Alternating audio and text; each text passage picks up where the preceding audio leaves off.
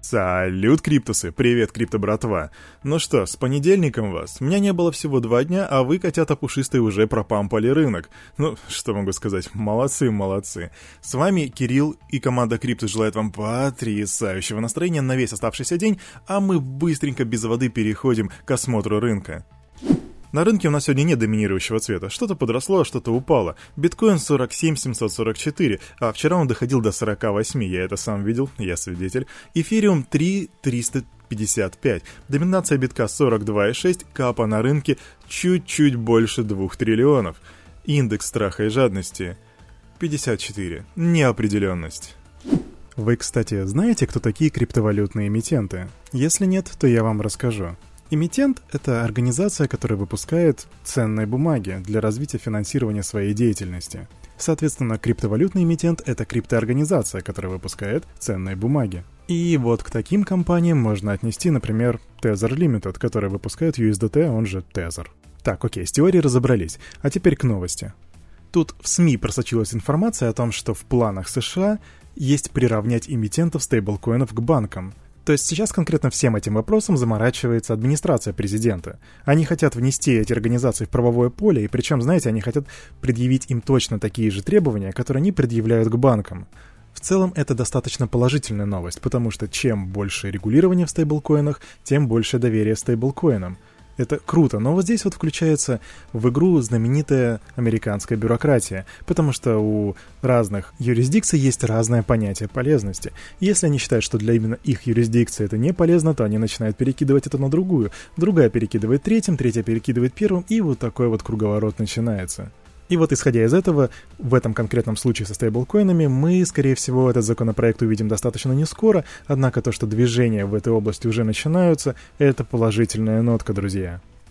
И вот к слову о том, как некоторые организации в США могут тянуть резину и затягивать процесс, новость. SEC, всеми нами известная комиссия по ценным бумагам и биржам, продлила срок рассмотрения четырех заявок на запуск биткоин ETF. Если вы не знаете, что такое ETF, ETF — это торгуемый на бирже фонд. В данном случае он основан на биткоин. И вот старший аналитик Bloomberg по ETF Эрик Балчунас отмечает, что все заявки до одной заполнены в соответствии с законом о ценных бумагах, который датируется аж 1933 годом. Он, кстати, в этом вопросе достаточно оптимистичен и считает, что все идет так или иначе по плану, и есть 75% вероятность, то, что по итогу будет все-таки одобрение. Эта новость интересна тем, что Bitcoin ETF — это такой своеобразный мостик между фондовой биржей и криптовалютами. Так что мы следим. Но на этом новости регулирования у нас не заканчиваются, потому что Международный валютный фонд заявил о необходимости усилить регулирование криптовалютной индустрии, поскольку ее рост создает ряд проблем и рисков для финансовой стабильности. Вот их цитата. «Псевдоанонимность криптоактивов также создает пробелы в данных для регулирующих органов и может открыть нежелательные двери для отмывания денег, а также для финансирования терроризма. Бла-бла-бла. Мы это слышали уже так часто, что даже говорить об этом не хочется. Закону об отмывании денег уже сто лет в обед. И мы это видим постоянно на протяжении всей истории. Отмывание денег, работорговля, терроризм, и все это касается разнообразных законов. И теперь то же самое можно применить и на криптоиндустрию, потому что, ну, на самом деле это достаточно универсальный подход. Ну что могу сказать, МВФ, добро пожаловать в тусовку регуляторов. Все мы знаем, что основная статья расходов криптомайнеров — это электричество. То есть майнинг потребляет колоссальное количество электроэнергии, и до такой степени, что в некоторых странах, где майнинг хорошо развит, вводят даже запрет на майнинг по причине того, что он съедает много электричества. Так, например, вот из Китая криптомайнеры переместились в Казахстан, хешрейт очень высоко поднялся, но при этом в Казахстане жалуются, что потребление электроэнергии выросло аж на 7% по стране. Об этом, кстати, я рассказывал в одном из наших предыдущих дайджестов. Эх, странно, чего же они в Россию-то не приезжают? У нас электричество в два раза больше, чем мы потребляем. В общем, сейчас имеют место быть ситуации, когда криптомайнинг вроде как разрешен в стране, но его пытаются как-то лимитировать по той причине, что просто не хватает электричества. И вот, например, в Иране сейчас снимают запрет, временный запрет, который был э, наложен на 4 месяца в конце мая на майнинг криптовалют. Да, у братишек в Иране был облом с электричеством. И вот теперь власти разрешают лицензированным майнерам возобновить свою работу. А электричества не хватало по той причине, что а, были пиковые сезонные нагрузки на электрические сети. В некоторых крупных городах даже происходили отключения электроэнергии на фоне роста потребления электричества и засухи, из-за которой гидроэлектростанции работали не на полную мощность. Возможно, кстати, тут проблема была в том еще, что на территории Ирана, хоть и разрешен лицензированный майнинг, но там 85% предприятий работают нелегально. А, да, коррупция и все такое. Coinbase взломали. Какие-то хакеры взломали около 6 тысяч аккаунтов пользователей криптовалютной биржи Coinbase. Они воспользовались уязвимостью для обхода двухфакторной аутентификации с помощью SMS. На самом деле это произошло достаточно давно, но новость появилась только сейчас. Все эти взломы происходили с марта по май 2021 года. Для атаки потребовались адрес, адрес электронной почты с доступом, пароль и номер привязанного телефона. Всего-то навсего. В компании признали, что уязвимость связана с верификацией по СМС, из-за которой злоумышленники получили аутентификационные токены без доступа к смартфону. Как бы ошибку-то они уже исправили, так что все хорошо, и даже на самом деле более чем хорошо, потому что торговая платформа, она взяла на себя ответственность за взлом и пообещала компенсировать убытки пользователей. Вот что они говорят. Мы пополним ваши счета на сумму, равную стоимости необоснованно выведенной валюты на момент инцидента. Некоторые клиенты уже получили компенсацию. Мы позаботимся о том, чтобы все пострадавшие клиенты получили полную компенсацию убытков. Вообще, вроде бы даже все справедливо. Единственное, что мне интересно, в какой же все-таки валюте будет начислена компенсация? И будет ли взята во внимание разница в курсе? Потому что если вы взяли какой-нибудь коин на им по 100 долларов, а теперь вот цена 120, то вернут ли вам его стоимость на момент кражи или на уже актуальный момент? Причем же это может сыграть как в плюс, так и в минус. Вот это очень интересно. А у нас протокол Compound вновь потерял огромное количество бабок, десятки миллионов долларов из-за того, что у них был баг в смарт-контракте. Есть у них там такой смарт-контракт, называется Comptroller.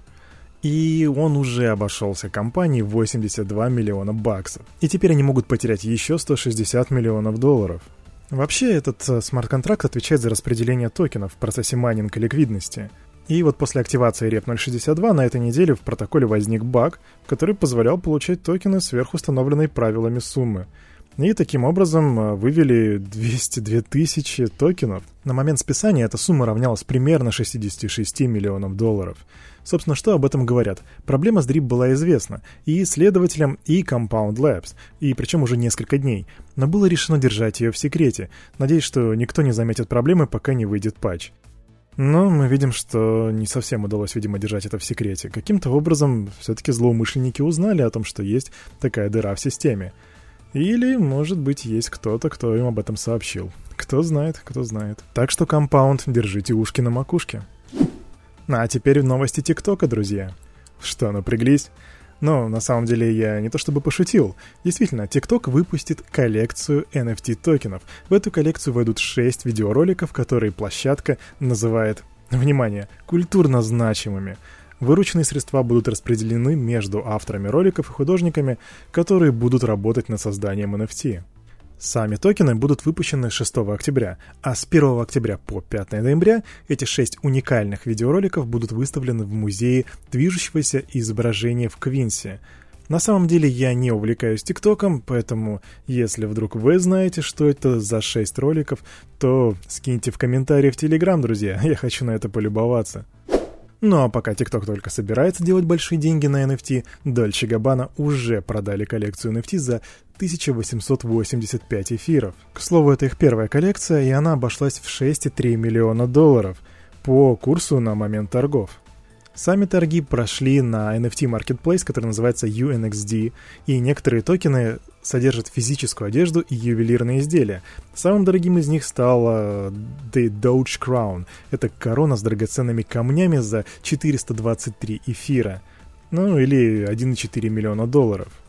Думаю, видеоролик с этой короной я оставлю у нас под постом в Телеграме, чтобы вы смогли полюбоваться. Ах, предикторы и предсказатели. Собственно, в их ряду пополнения Майк Новоградс. Это основатель криптобанка Galaxy Digital. И он утверждает, что 75% криптовалют не доживут до следующего десятилетия.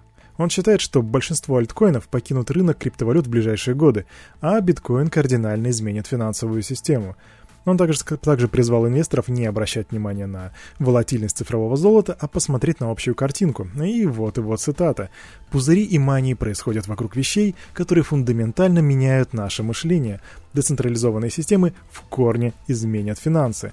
На самом деле мы собой видим, перед собой видим а, такого классического биткоин-максималиста. Я ничего против них не имею, ровно как и против биткоин-минималистов, потому что это, ну, просто полярные точки зрения. Однако утверждать, что децентрализованные системы в корне изменят финансы, ну, я оставлю это на суд вам. На самом деле мне очень интересно узнать ваше мнение. А еще он считает, что рост цены биткоина будет аж до полмиллиона долларов, то есть 500 тысяч долларов в течение 10 лет – и за точно такой же срок остальные 75% крипты просто исчезнут с рынка. На самом деле нам с вами часто приходится слышать разные полярные точки зрения. Кто-то говорит, что институ- институционалы не приходят на рынок, кто-то говорит, что у нас очень большой огромный рост, но знаете, что лучше всех говорит о криптоиндустрии? Цифры и статистика. И вот по исследованию DaProdar индустрия блокчейнов выросла на 509% за год. А конкретно в третьем квартале 2021 года протоколы блокчейнов принимали в среднем 1,54 миллиона уникальных активных кошельков в день, что на 25% больше, чем в предыдущем квартале. Также здесь не последнюю роль играют а, блокчейн-игры и всякие коллекции NFT. Ну, вы сами знаете, Axie Infinity — одна из самых огромных игр на блокчейн, которая привлекла просто миллионы людей. У них самый большой дискорд в, во всем дискорде. То есть настолько огромный приток новых лиц в криптоиндустрию. Столько много новых компаний интересуются технологией блокчейн не только с точки зрения криптовалюты, но и с точки зрения отладки своего бизнеса. Они используют блокчейн практически повсюду, и даже наша любимая Почта России интегрирует блокчейн для отслеживания посылок. Да что Почта России? Австралия будет тестировать блокчейн для энергетического рынка. Телекоммуникационная фирма Телефоника будет интегрировать блокчейн для сертификации документов. И, кстати, есть еще производитель спиртных напитков Straight Brands, и они интегрируют блокчейн Cardano. То есть, как видите, это абсолютно разные компании с абсолютно разными целями, но у них абсолютно одинаковый блокчейн. Ну, не в смысле, что он одинаковый, а в том плане, что технология блокчейн нужна каждому из них. А на этом на это утро у меня все. Команда Криптус желает вам потрясающего настроения. И помните, все, что здесь вы услышали, это не финансовый совет и не финансовая рекомендация. Делайте собственные research и, развивайте критическое мышление, становитесь финансово грамотными. До свидания.